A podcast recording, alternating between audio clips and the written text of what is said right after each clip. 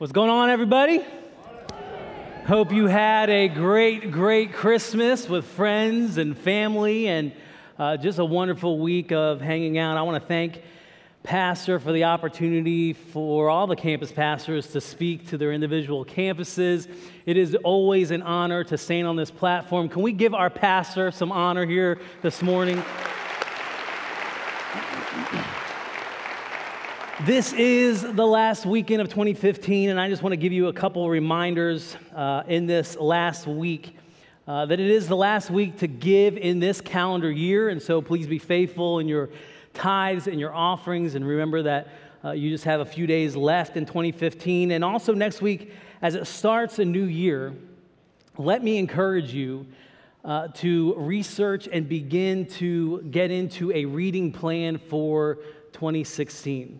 There are a number of resources out there uh, that you can read the Bible through a year, or just different plans that take you through different topics, and just some wonderful, wonderful resources. Of course, you can start with your YouVersion app on your phone. They have some great uh, plans there to read, but I encourage you to research that now and be prepared that at the start of the year that you are into a reading plan. And in conjunction with that, uh, to be starting uh, that plan is next week. You'll also hear about the details of our annual church wide fast that begins on January 7th. And so look for more details about that next week and plan to be a part of that as well.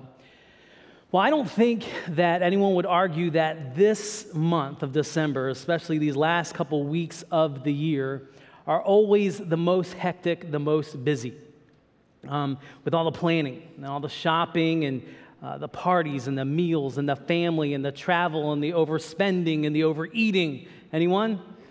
That it is the craziest, most wonderful uh, time of the year. Uh, but I'll even be honest with this year in particular, with Christmas being on Friday, it felt like the whole week led up to that day. And then we have just one day, and we're here back at church after an incredible Christmas weekend services last week. And so this one in particular felt just a little bit more uh, of that nature. And I think that coming through this hectic time of the year, there is no better message that I can bring to you today. There's no better topic than uh, the one that we're going to talk about here today. And so if you have your Bibles or you have your devices, turn to Deuteronomy chapter 8. Deuteronomy chapter 8. And while you're turning there, I want to read to you from Psalm 66, verse 4. And it says this All the earth bows down to you. They sing praise to you. They sing praise to your name, Selah. That word Selah, used there at the end of that verse, is a, is a curious word. It's used 74 times in the Bible all of them in the Old Testament. 71 of those are found in the book of Psalms. And so many believe it's more of a, a musical word, since Psalms is a musical book. But most scholars agree that the word comes from the Hebrew word salah, which means to stop, to pause, to think about what has just been said, and then praise. And so, whenever you see that verse in Psalms, you read the verse and then you stop and think about what has just been stated and give praise for it. And today, I want to use that word. I want to Selah, to stop and to pause long enough to think about what God has done and then give Him praise before we move on to this next year, before we turn the page and set a tone for the year to come, before we cast vision for our church and for City Hope and where it's going in the new year, I want us to pause and look back. To stop long enough before moving on to gain perspective about what God has done in our lives and in the lives of our church during this calendar year. It's a healthy thing. It's a good thing. And I want to challenge you that even if you cannot wait for this year to be over, you're ready for a clean start, a fresh start, to turn the page. There is still something about Selah, about a rememory, is how we've entitled this message that's important.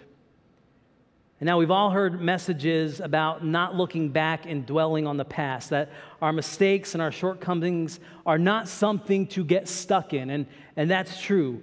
Uh, God's grace and His mercies are new every morning by what Jesus Christ has done for us. He has wiped the slate clean before Him. But there's a part about stopping and pausing and remembering what God has done that brings things into a proper perspective before we move forward. Sometimes to see the value of the present, you have to reflect on the past, and the sharpness of your projections are dependent upon the intimacy of your reflections. And so, the context here of Deuteronomy chapter 8, God is doing exactly that to the children of Israel.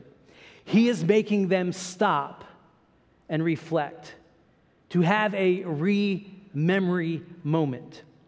He's taking the children of Israel down memory lane and making them to stop and think about where they've come from. And in the first few verses of chapter 8, he's reminding them of his faithfulness of the time that they were in Egypt and how he brought them through the wilderness. And in fact, he's saying, Remember how you were freed from Egypt. Remember how your clothes and your shoes did not wear out in your time in the wilderness. Remember how I fed you with manna from heaven.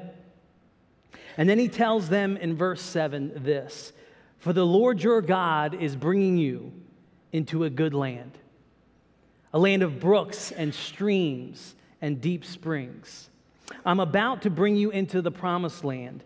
And he's reminding them this in verse 10 When you have eaten and satisfied, praise the Lord your God for the good land he has given you. Be careful that you do not forget the Lord your God, failing to observe his commands, his laws, his decrees that I'm giving you this day.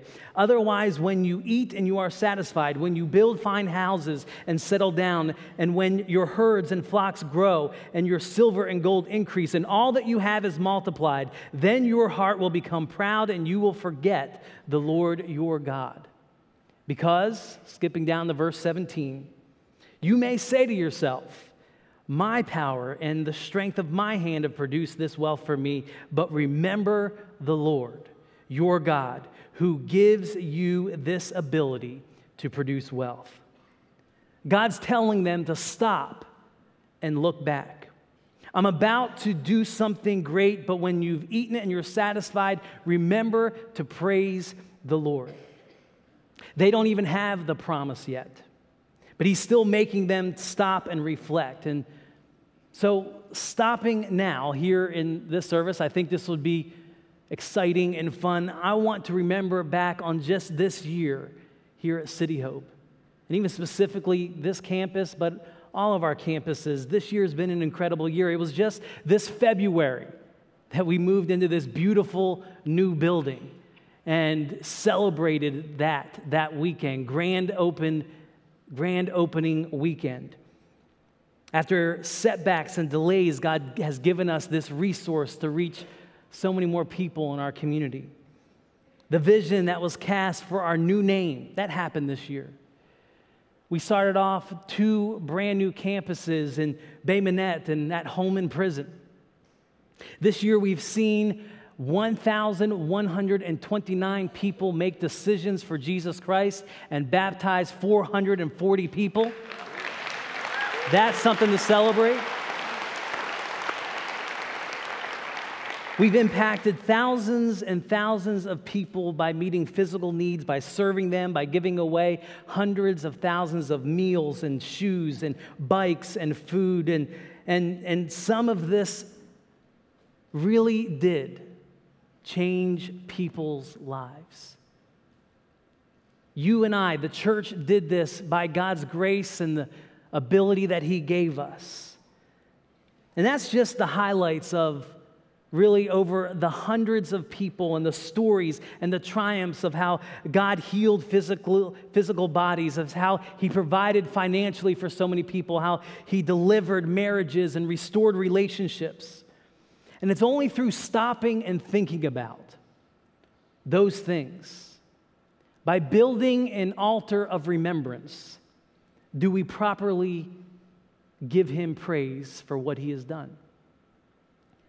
to stop and remember when, even personally, what God has done in your life, in your family, in your business, how He's used you in a significant way this year, and even go back to the first time that you experienced God's goodness, His forgiveness, His freedom, His joy, His peace, His deliverance.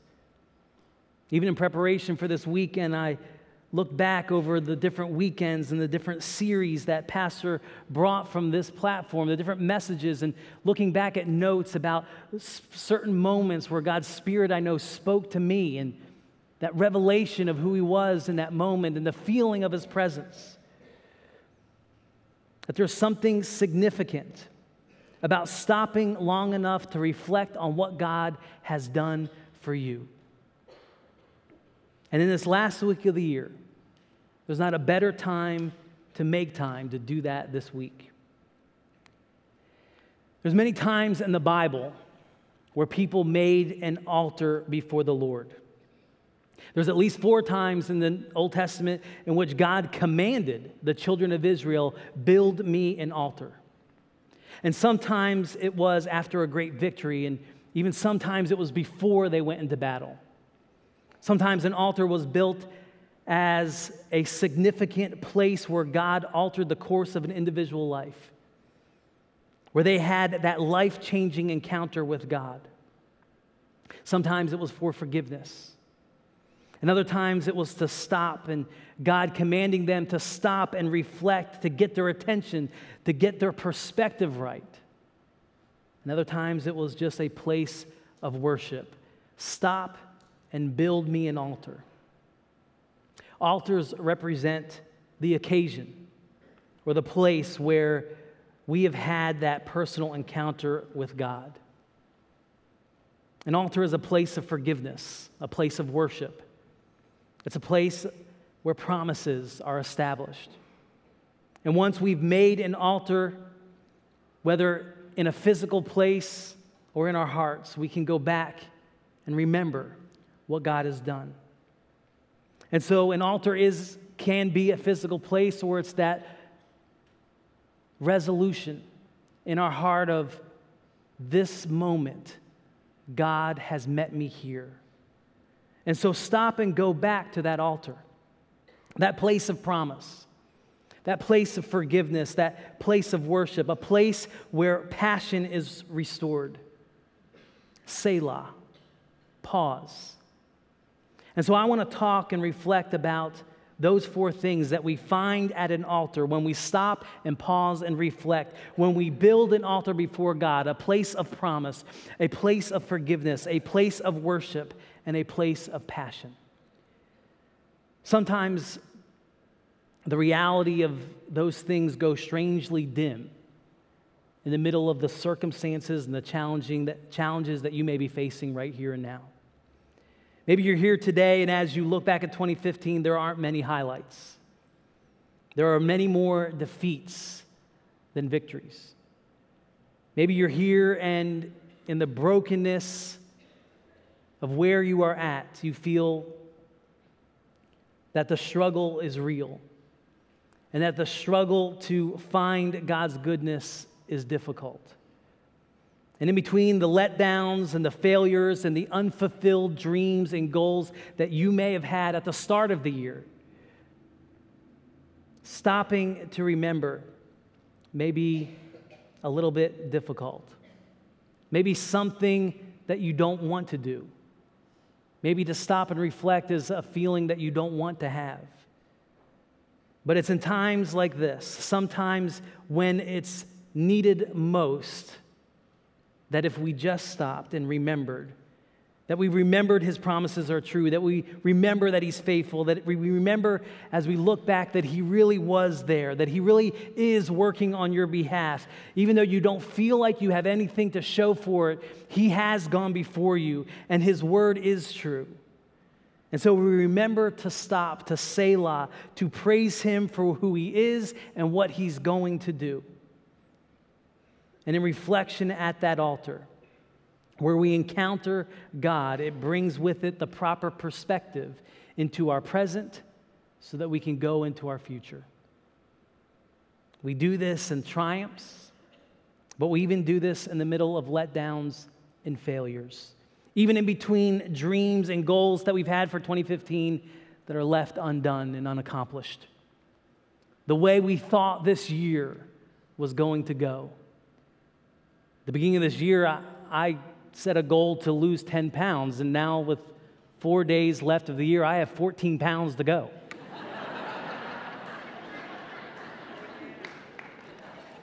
I forgot to even go to the gym today, and that will make two years in a row that I've done that. but I've figured out this that it's because my workouts are so intense that they take over a year to recover from. So that's where I'm at. And hopefully, I'll change that next year. Maybe. We'll see. I don't know. God instructed the children of Israel before they got to the promised land to stop and reflect upon what God has done. So that when they arrived, when they had received what had been promised, that they would have the right perspective to know that it was God who provided the answer for them. And so today I want to call your attention to some things that keep us from stopping and looking back. And then I want to give you some things to help you remember to Selah before the start of next year. Things that cause us to forget, the reasons why we don't pause to look back. And these are things that get us off track and keep us from stopping at an altar. Number one, distractions. In our example of the children of Israel, they were people like ourselves that got easily distracted by their circumstances. What they had been facing, what they were confronted with, or what they didn't currently have, their lack of resources in the wilderness, times they didn't have food or water, and they began to complain about what they didn't have in their possession.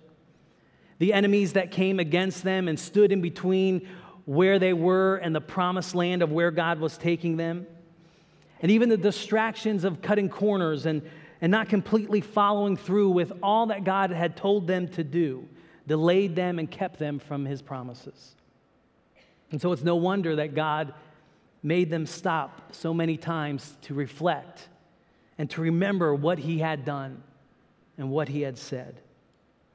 It's a lesson for us today not to get distracted by what we don't have, what we don't have in our possession yet, or what the enemy has tried to do to distract us, or the temptation to take matters into our own hands versus what we know God is asking us to do and being obedient to that. Stop and get perspective on what he's done. Go to the altar as a place of promise of what he has said, of where he is taking us, and don't get distracted on what you thought could have or should have happened in this year. Rather, press on by looking back, and you will be reminded of the promise that we win in the end. That he is leading you into that land of promise. But before you get there, stop and pause and remember. The second thing that keeps us is pride. Pride causes us to forget. The Bible says that He resists the proud.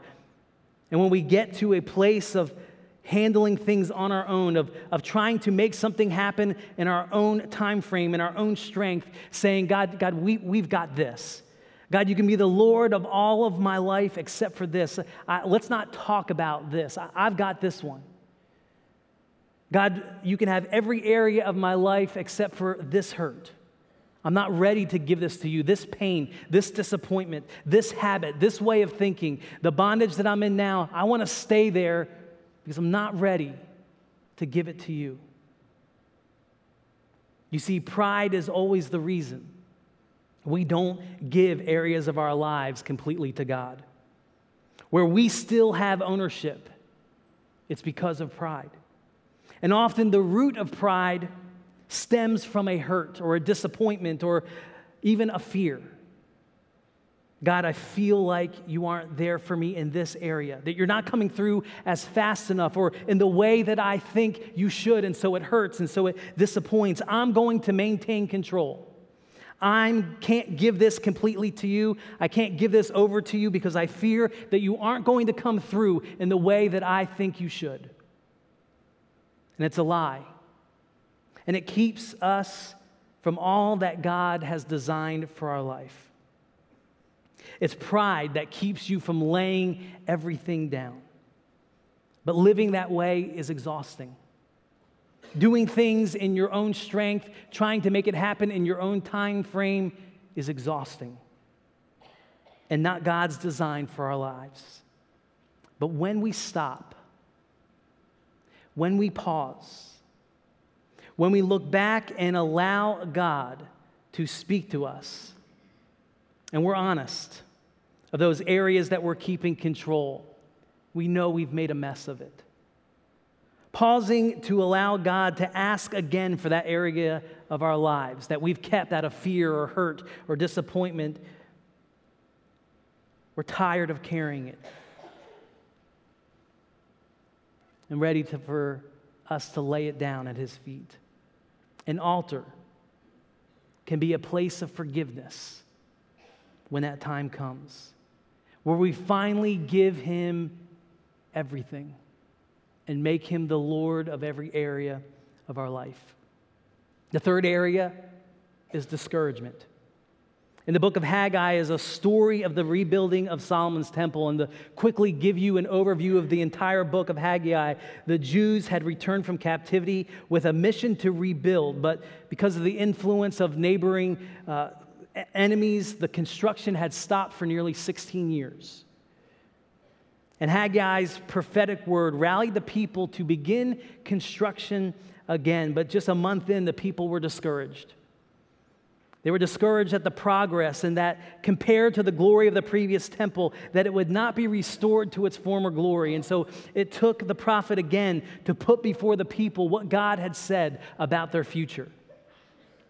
And this is a perfect example of what discouragement can do how discouragement derailed the children of Israel and how it does that in our lives and keeps us, from pursuing the plan that God has for us, that discouragement can so easily creep in. And it comes when we listen to the opinion of others and holding that higher in regard than what God has said, has said about a matter.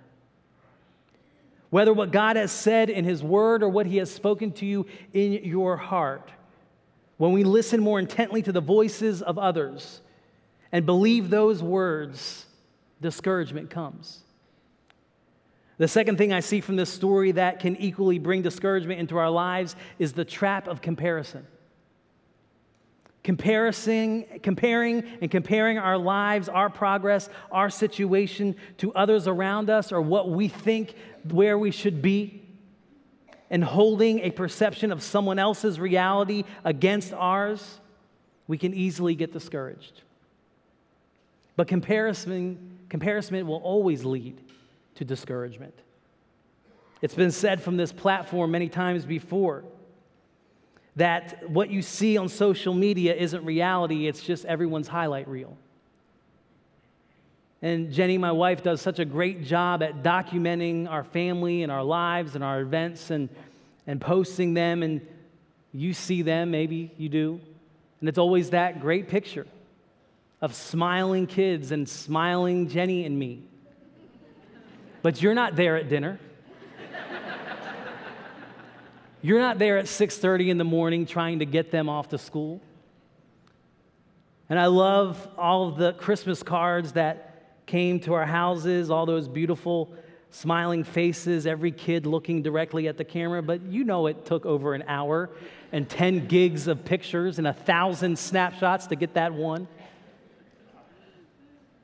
I even loved all the Christmas Eve pictures of the perfectly staged room where the parents stayed up and played Santa and got that one shot before bed.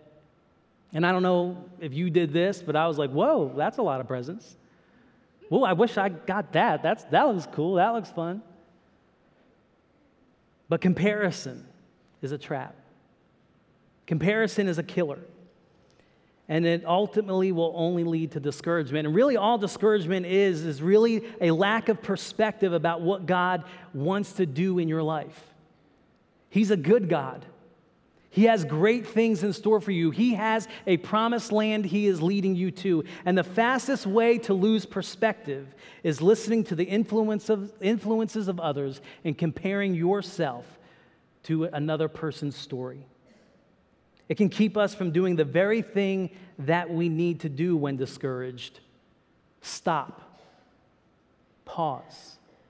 Look back. Stop and reflect at the altar of worship, and it'll change everything. Worship and praise puts our focus on where it should be. Again, that word Selah. Stop and praise God for what you have just heard. Stopping and reflecting and giving praise brings into our vision the bigness and the beauty of God through worship, of who He is and what He has said, gets louder over the voices of others around us. What did we just declare in one of my favorite songs that we sing? Your name is higher, your name is greater. All my hope is in you.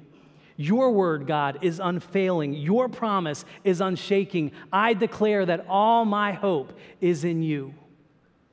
Worship changes your perspective of who God is and what He has said about your life. And finally, the final thing that causes us to forget is apathy. Apathy is a loss of a feeling. Apathy is a feeling.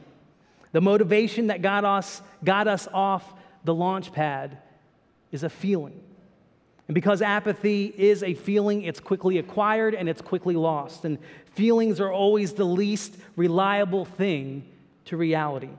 Feelings are always the least tied to what is actually happening. Think back to how you felt 11 months ago when you set a course of your New Year's resolutions and how strong you were in them. And yet by January 22nd, the feeling is gone. This year, rather than giving in to apathy, stop. Take time to have a rememory moment. And remember, get back the vision that brings with it the feeling to keep going, to keep working towards that goal, to continue pursuing what God has said about a certain matter.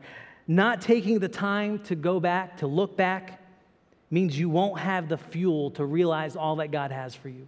You won't have the fuel to get across that finish line. And yet, stopping at the altar, remembering the place of passion, of that encounter with God, when He lit up inside of you the vision that He had for you, it changes everything. And going back to that place, He will restore your passion. Distraction, pride, discouragement, apathy will keep you from realizing the promised land that God has for you, what He has in store for you. But taking the time to stop and to focus and to Selah, to remember who God is, will remind you of the promise, will bring you to a place of forgiveness, will lead you into worship of who He really is, and bring about the passion for you to continue on. And so I'm going to close with this. I want to give you four things that will help you have a rememory moment before we go into 2016. Things that will help you focus. Number one is your identity.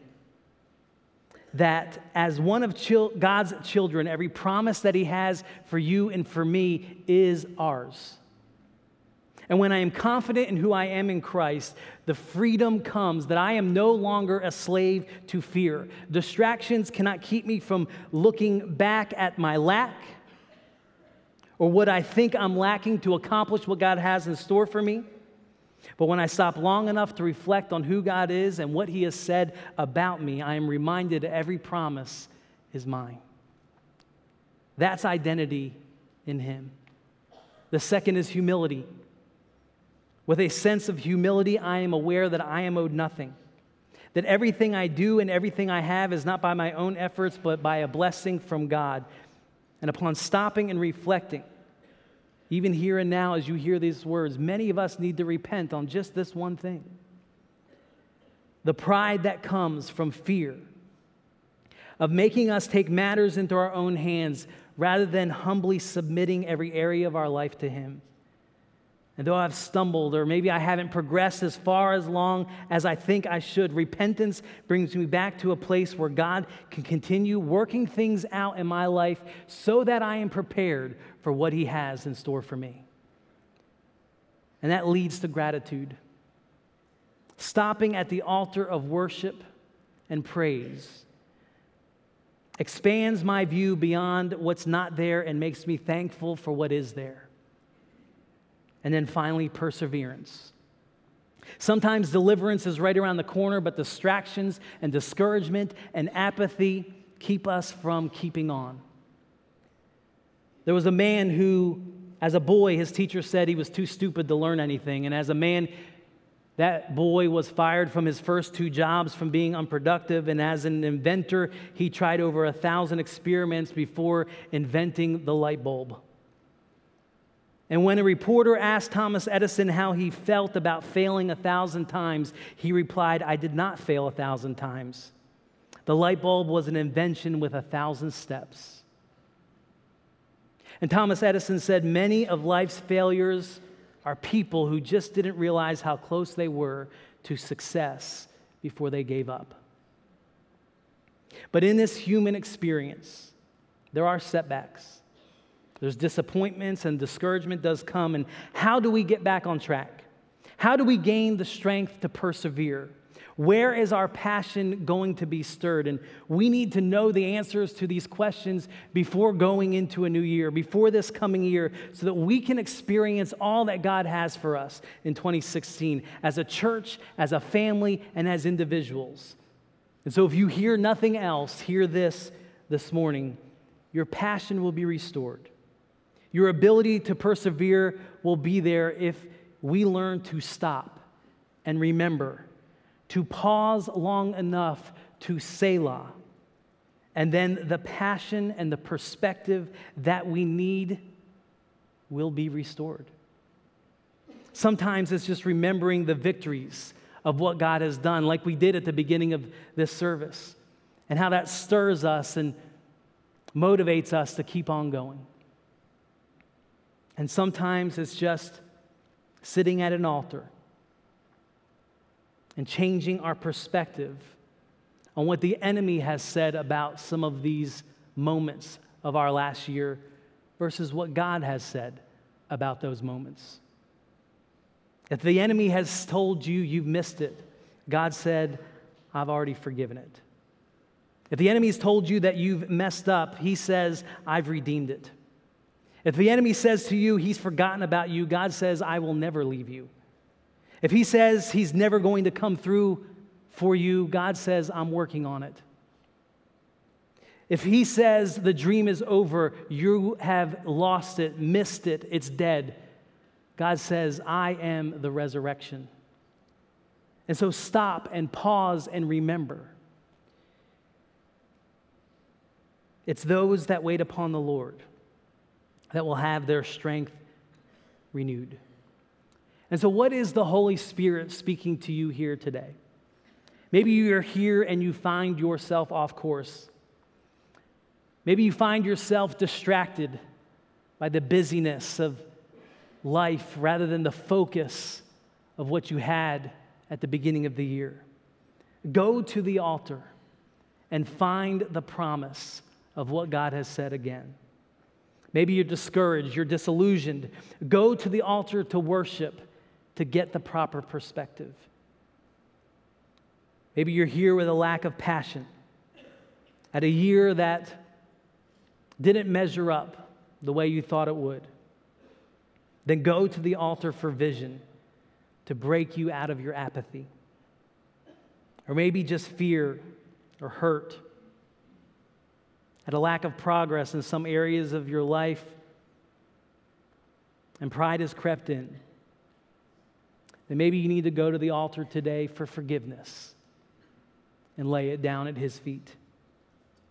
What if we all had a fresh re- revelation, a fresh, fresh realization of who God is and what He wants to be in your life in 2016? How faithful He is, how good of a God He is, that the promised land that He has for you is yours. And the only way to restore that perspective is by stopping, looking back, and remembering.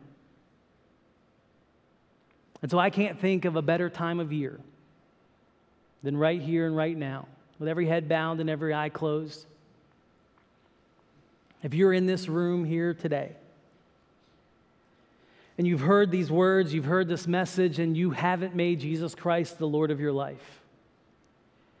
Maybe you've heard this from this platform before, and you've sat in this chair, but today something's different, and you want to make Jesus Christ the Lord of your life. I can't think of a better way to end a year and to start a year than accepting Jesus Christ. And so, if you're here this morning and that's you, I want you to slip up your hand. I want to pray for you. If that's you, just go ahead and slip up your hand all over the room. Thank you, thank you, thank you. Say, Yes, I need to pray that prayer. Yes, Jonathan, will you pray for me? You can put your hands down. All across this room, if we can, let's pray this prayer out loud all together. Say, Dear Jesus, thank you for coming and dying for me. Today I make you the Lord of my life. And from this day forward, I will live for you. Dear Jesus, I give you every fear, every failure, every mistake, and I lay it at your feet. I make you the Lord of my life today, and I will live for you the rest of my life. In Jesus' name we pray. Amen. Amen. Can we give the Lord a hand clap for all those hands?